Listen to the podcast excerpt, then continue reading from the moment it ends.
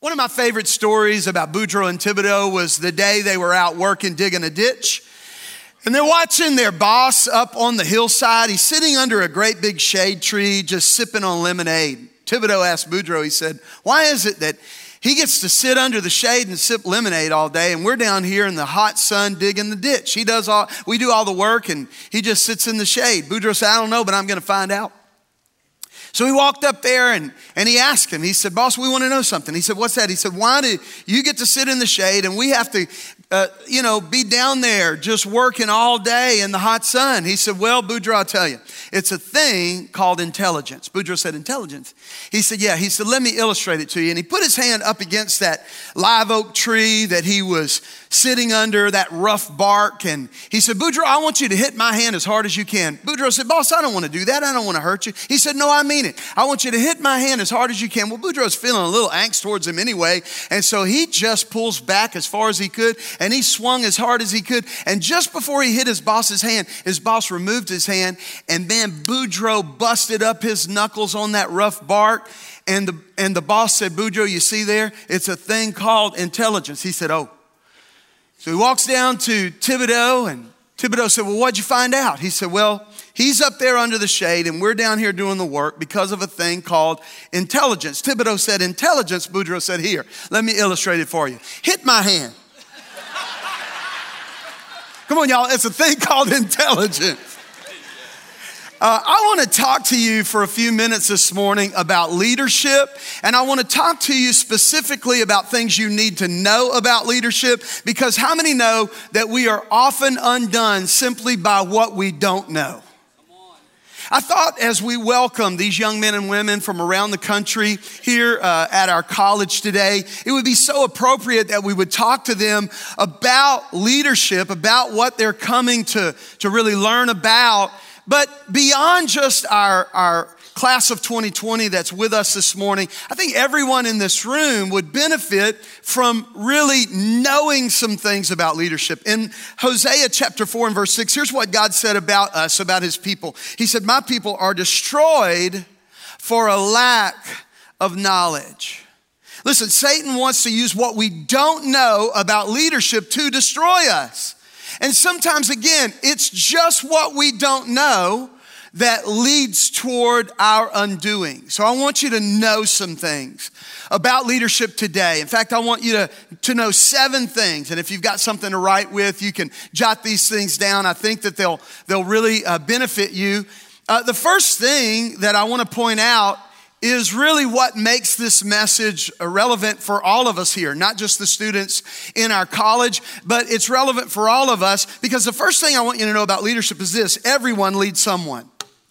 Everyone leads someone. You may not own uh, a business where you employ a number of people that are looking to you for leadership. You may not uh, be in a management position at the place where you work, where you have subordinates that look to you for leadership. You may not have a, uh, a civic uh, position, or um, you know, you may not have a, a, a church. Um, uh, leadership title, but everyone leads someone. Everybody is leading somebody. In Philippians chapter 2 and verse 4, the Bible tells us this don't look out only for your own interest, but take an interest in others too.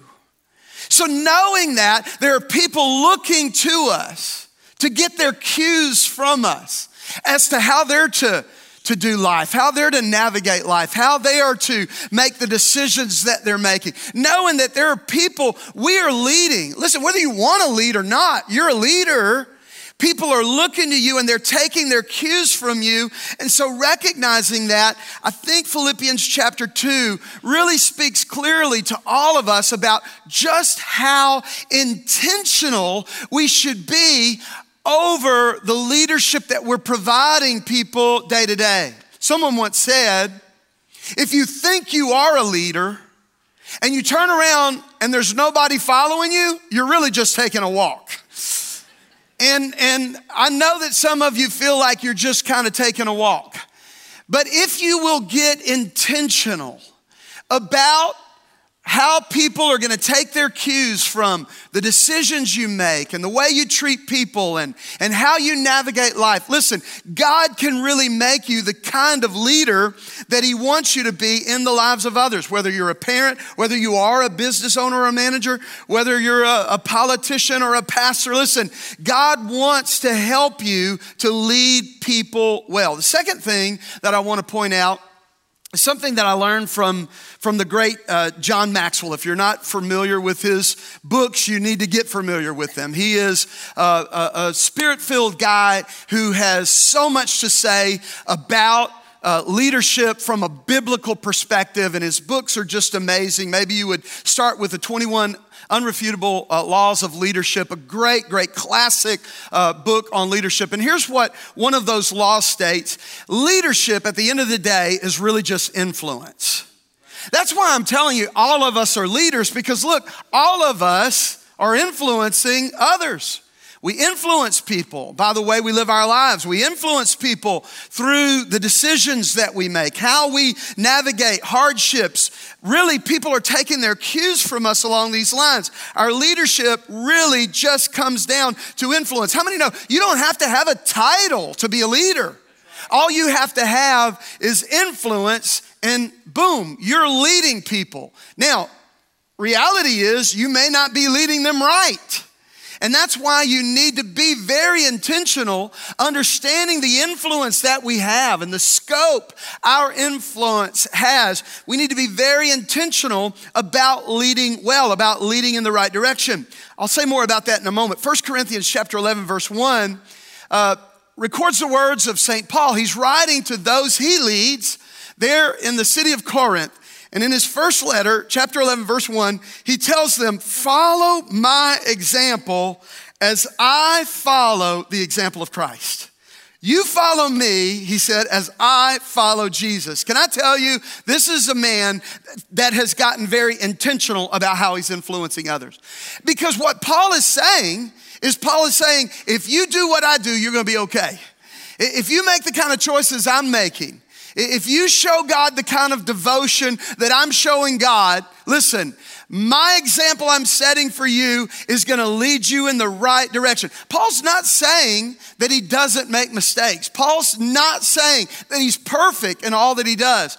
But he is saying, listen, I am so sincerely intentional about how I live my life. I know if you follow my example, you will be headed in the right direction. Would to God that every one of us could take that same kind of intentionality and posture ourselves in life that we could look at our sons and daughters, we could look at uh, our employees, we could look at whoever we have influence with, and we could say to them, Hey, you follow me as I follow Jesus. Someone once said, We attract who we are, not who we want. Let me speak real quick to business owners in, in, this room because most of you, as business owners or business managers, you want Chick fil A type employees but you're taking a Popeye's approach to life. Can we get honest for just a moment? Hey, can we get honest? Can we get honest? This whole debate a few weeks ago about the, the sandwich, the Popeye sandwich, the Chick fil A sandwich, it wasn't about the sandwich. It was about the service over the sandwich.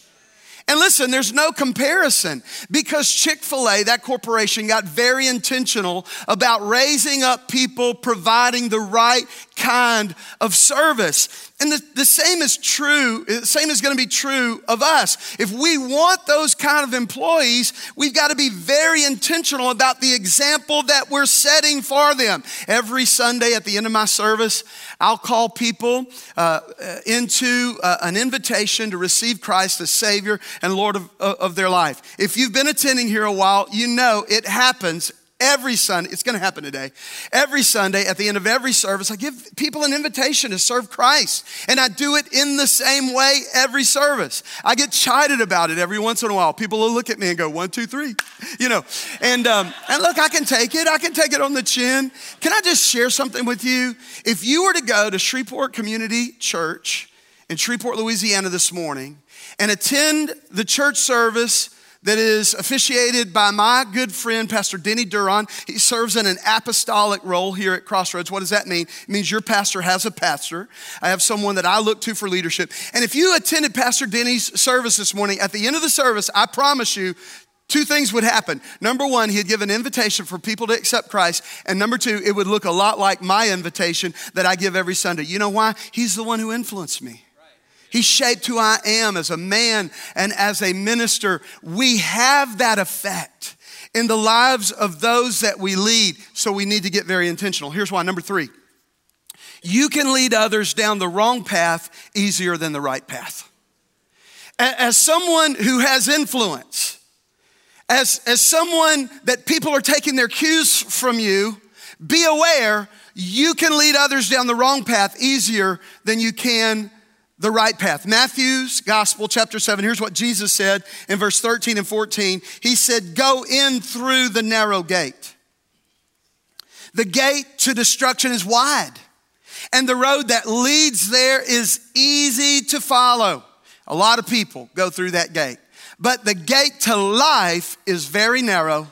The road that leads there is so hard to follow that only a few people find it. Again, I've, I've already spoken about intentionality and how important that is within our life. But these words that Jesus speaks makes it so clear just how intentional we've got to be that we're on the right path, on a path that's narrow, on a path that's straight, on a path that leads to life, not only for our own sake, but for the sake of those that are following us, we've got to get intentional. We've got to make the hard choices. We've got to do the hard things. I'm not telling you serving God is easy. I'm not telling you that it's easy. I'm telling you it's worth it. I'm telling you it leads to life and that more abundant. Um, I'll give you an example of, of, of, the kind of narrow path that I've chosen as a leader, understanding my influence over others. Um, I'll give you an example in the area of alcohol consumption. Now, most of you know my story, and you know that uh, as a young man, I was an alcoholic and I suffered with alcoholism for many years, drug addiction, and God set me free. Somebody say, Thank God. Thank God. He can set you free too. Um, but a- after I was set free uh, from my addiction and I began to follow Christ, I made a decision that I would never touch a drop of alcohol again. Now, I want to just stand before you and I want to acknowledge that I know you're not going to find a chapter and verse in the Bible that says, hey, never drink a beer.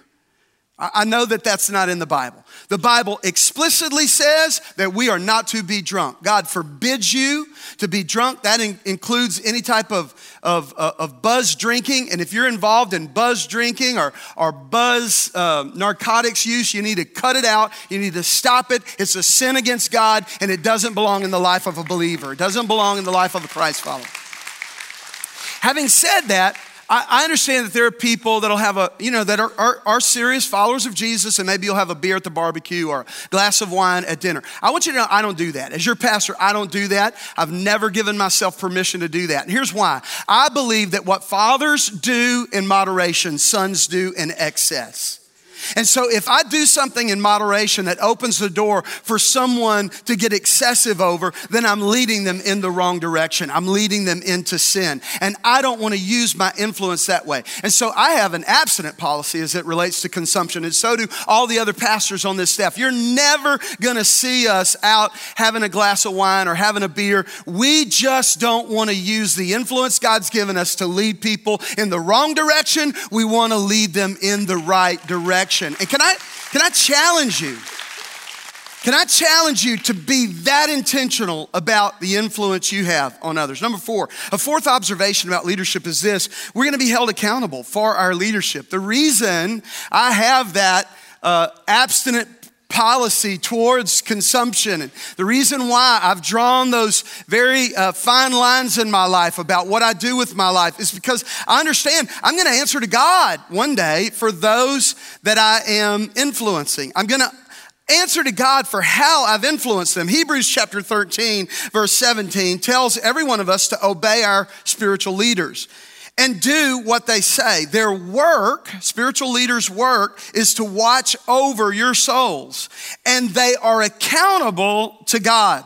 Give them reason to do this with joy, not with sorrow. That would certainly not be for your benefit. Now, that passage tells me a couple of things. One thing it tells me is that it is very beneficial for me to have spiritual leaders in my life. But God said what He wants me to do is obey their instruction, don't give them any grief. Amen, Jeff. Amen. Don't give them any grief. Follow the instruction your spiritual leaders are providing. That's what's going to make their leadership beneficial in your life. But the thing I want to hone in on uh, in that verse is that leaders are watching over your souls and they're going to give an account to God for how they lead you. So important to know that.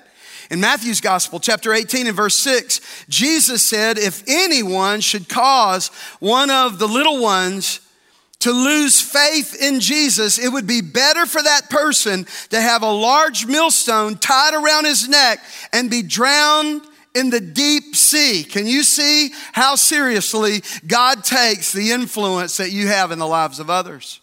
So, understanding that, I want you to realize God's not going to hold you accountable for what those that you influence do or what they become. God's not going to hold me accountable for what you do with your life or what you ultimately become. Here's what He's going to hold me accountable for. What did I give you an opportunity to do?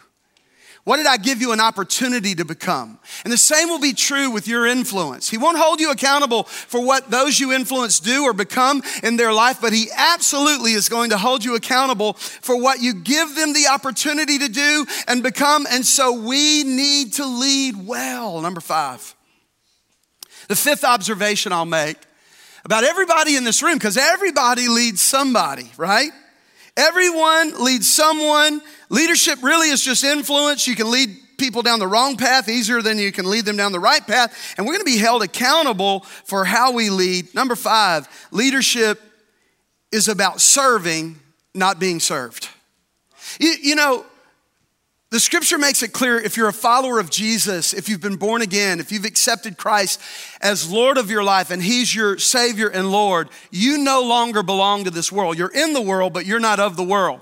Ours is a fallen world. Look at me. And our fallen world does things much differently than, than they work in the kingdom of God that we're now a part of. How many recognize that? Not at me, at least not at me. Things work so different in God's kingdom than they do in this fallen world. And there's no greater example of that than the idea of leadership. In, in the world, in the fallen world's view, your greatness as a leader is going to be illustrated by how many people are serving you, how many people are waiting on you, hand and foot. In the kingdom, it's the opposite. In the kingdom, it's not how many people are serving you, it's how many people are you serving.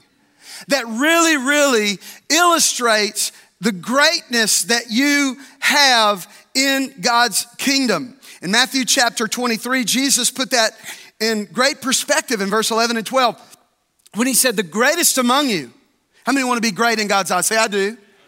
The greatest among you must be a servant, but those who exalt themselves will be humbled, and those who humble themselves will be exalted. Listen, let me put it in perspective. Any desire to use authority as a means of being served is satanic in nature. If you're trying to use the title you have, the position you have to get people lined up to wait on you and your agenda, you need to know that is satanic in nature. God didn't give you that position of authority so that people could line up and serve you. No, no, no, no. He's given you the opportunity to serve them. He's given you the opportunity to serve uh, their interest and the interest of His kingdom. In Isaiah 14, we have uh, an interesting, interesting passage of scripture that initially in Isaiah 14, Isaiah is talking about. Uh, pagan leaders of the day, but as he's writing about them, he begins to move into another kind of dimension, as it were, and he begins to describe the fall of Satan, the one that we know today as the devil or as Satan was once known as Lucifer. He was an angel created by God, serving God in the heavenlies, but one day he rebelled against God and he led a third of the angels in their revolt against God, and that's described in Isaiah 14, verse 13. Uh, Isaiah writes this. Uh, about Lucifer, you said in your heart, I will ascend to heaven. I will raise my throne above the stars of God. By the way, stars of God is a reference to angels all through the Bible. Uh, they are referred to as stars. He said, I'll raise my throne above the angels. I'll be, he said, I will, will sit enthroned on the mount of assembly on the utmost heights of the sacred mountain. Lucifer said, I will ascend above the tops of the clouds. I will make myself like the Most High. Stop for just a moment and ask yourself today, what does your leadership reflect more? Jesus humbled himself as a servant. He came not to be served, but to serve. Lucifer tried to exalt himself to make everybody else his servant. What does your leadership look more like, Jesus or the devil? Once you determine that in your heart today, it's going to contribute towards you being the leader that God really wants you to be. Listen, God's given you authority so that you can serve His interest in other people's lives. Number six, I'll make another observation. Good leadership begins by leading oneself well. Today, I'm not asking you so much, hey, how well are you leading your employees? How well are you leading your constituents if you have a civic position of leadership? I'm not, I'm not asking you, how well are you leading your small group? I'm asking you, how well are you leading that man in the mirror? Because that's where leadership begins. If you can't lead yourself, you can't lead anybody. And so, good leadership begins by leading oneself well. The truth is, the thing that most often uh, differentiates between great leaders and not so great leaders is their ability to sell. It's their ability to cast vision in such a way that people want to follow them, that people want to get on board and do whatever, whatever it is that you know God's put in that leader's heart to do. That's really what differentiates uh, you know great leaders from just so-so leaders. And listen, if you're good at persuading others, reality is you're probably good at persuading yourself. And many times we persuade ourselves to do things we shouldn't do and not to do things we should. And our leadership is only going to be as good as our ability to lead ourselves. In Luke chapter 6, verse 42, I used this passage a couple of weeks ago when I was talking to married couples, but I want to use it in this context. Jesus said, How can you think of saying, Friend, let me help you get rid of the speck in your eye when you can't see past the log in your own eye, hypocrite? First, get rid of the log in your own eye, and then you'll see well enough to deal with a speck in your friend's eye. What's Jesus saying? He's saying, lead yourself first before you ever try to lead anybody else. Let me give you real quickly some practical tips that'll help you to lead yourself better in the next 12 months. In fact, let me just say that who you are today is who you're gonna be in 12 months, save for two things the people you hang around and the books you read. So let me start with this. What are you reading? Readers are leaders, leaders are readers. You need to read books that have been written by trusted authors that have biblical uh, principles that are, are really uh, illustrating for us how to do life. If you will begin to really commit yourself to reading those good books, you'll begin to grow. You'll be, your potential will begin to grow. Then, secondly, surround yourself with with the right people.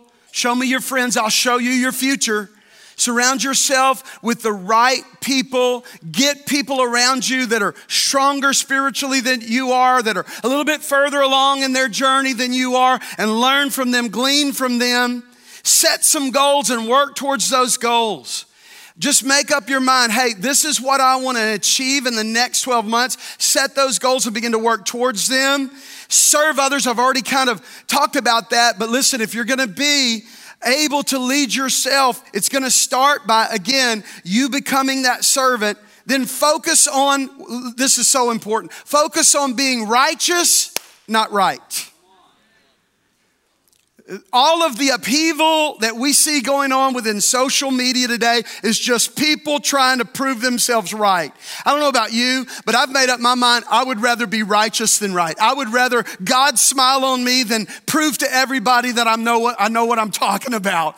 And so let's posture ourselves to lead ourselves better by just determining I don't have to be right, I just have to be righteous. I have to do what I know God expects from me, and I have to please Him. And then lastly, leverage your strengths and work on your weaknesses. Every one of us have strengths, every one of us have weaknesses. We need to leverage those strengths to the glory of God, but we need to work on our weaknesses. And lastly, today, here's what you need to know about being a leader. You need to know that everyone leads someone that leadership is influence, that you can lead others down the wrong path easier than the right path. You need to know that you're going to be held accountable for how you lead. And so leadership is about serving, not about being served. And good leadership begins with leading oneself well. And then lastly, the best leaders are good followers. The best leaders in this house today, in this audience, really are great followers. Paul said, You follow me as I follow Jesus. The only reason Paul could have confidence to call people to follow him in his pursuits is he knew he was following Jesus. And we need to follow the Lord with all of our heart, follow God with all of our strength. I've only been in, I think, three automobile accidents in, you know, almost 40 years of driving. I've only been involved in about three automobile accidents. Uh, the last one happened right here on I 10. Chase was riding down the uh, rode with me one day, and he and I were talking. I wasn't paying close enough attention. The, the cars ahead of us had come to a slow, a slow crawl, and, and I didn't notice in time, slammed on my brakes, and not hard, but barely bumped into her, but I hit somebody from behind, and I got a ticket. My ticket was following too closely. The officer ticketed me for following too closely. Look at me. God will never give you a citation for following too closely. Listen, you can't follow close enough to Jesus. Look, look, look, look. If you run into him, do it again. Just keep running into Jesus. Follow him as closely as you can. Here's what Peter said in his first letter there in the New Testament, 1 Peter chapter 2 verse 21, he said, God called you to do good, even if it means suffering. Just as Christ suffered for you, he's your example. You must follow in his steps. Now, Peter knew a little something about following Jesus because if you recall, if you know his story, you know that on the night that Jesus was betrayed, he told his disciples what were to happen, what was going to happen. And Peter said, "Listen, even if everybody else denies you, I'm going to follow you, Jesus. I'm going to stand with you." And Jesus actually prophesied, predicted, "No, you won't." In fact, before the rooster crows, before dawn, you will have denied me three times. You follow the narrative, you know that's exactly what happened. Let me read from um, uh, Matthew chapter 26, verse 58, the scripture says, Peter followed along at a distance. He wasn't following, following closely. He was following along at a distance. And he came to the courtyard of the high priest's palace and he went in and he sat with the guards to see what was going to happen. And if you know the narrative, you know it was at that courtyard, by that fire, that he was surrounded by people that were enemies of Christ and he was warming himself at their fire. And they began to ask him questions and say, Aren't you one of his followers? And he denied it. And then he denied it again and a third time. If you know the narrative, you know he even called curses down on himself to, to demonstrate to them, Look, I'm not a follower of Jesus. Can I tell you, every time you deny Christ, you're calling curses down on your own life. Jesus said, If you deny me before men, I'll deny you before the Father. But if you confess me before men, I will confess you before the Father. So don't follow. Here's what Peter would tell us today don't follow at a distance, follow closely. Don't warm yourself by the world's fire. Let the fire of the Holy Spirit ignite something within your life. Amen? And never deny Jesus. Never deny him, but confess him. Can I share with you the most significant way you'll ever make a public profession of faith in Christ is through water baptism. It's step one, really, in following Jesus. And if you've never been baptized in water, we have baptism services in all three services next Sunday. You can, as you go out, sign up right there at the information desk or sign up online at mycrossroads.org today. I would love every one of you that have never followed the Lord in water baptism to make the most significant public profession of your faith you'll ever make next week by going public over your faith in Jesus through water baptism. Because here's, here's what I'll wrap up with. Here's what I'll wrap up with. We will never lead others as we were meant to until we follow Jesus as we were meant to. I sure hope you're following him.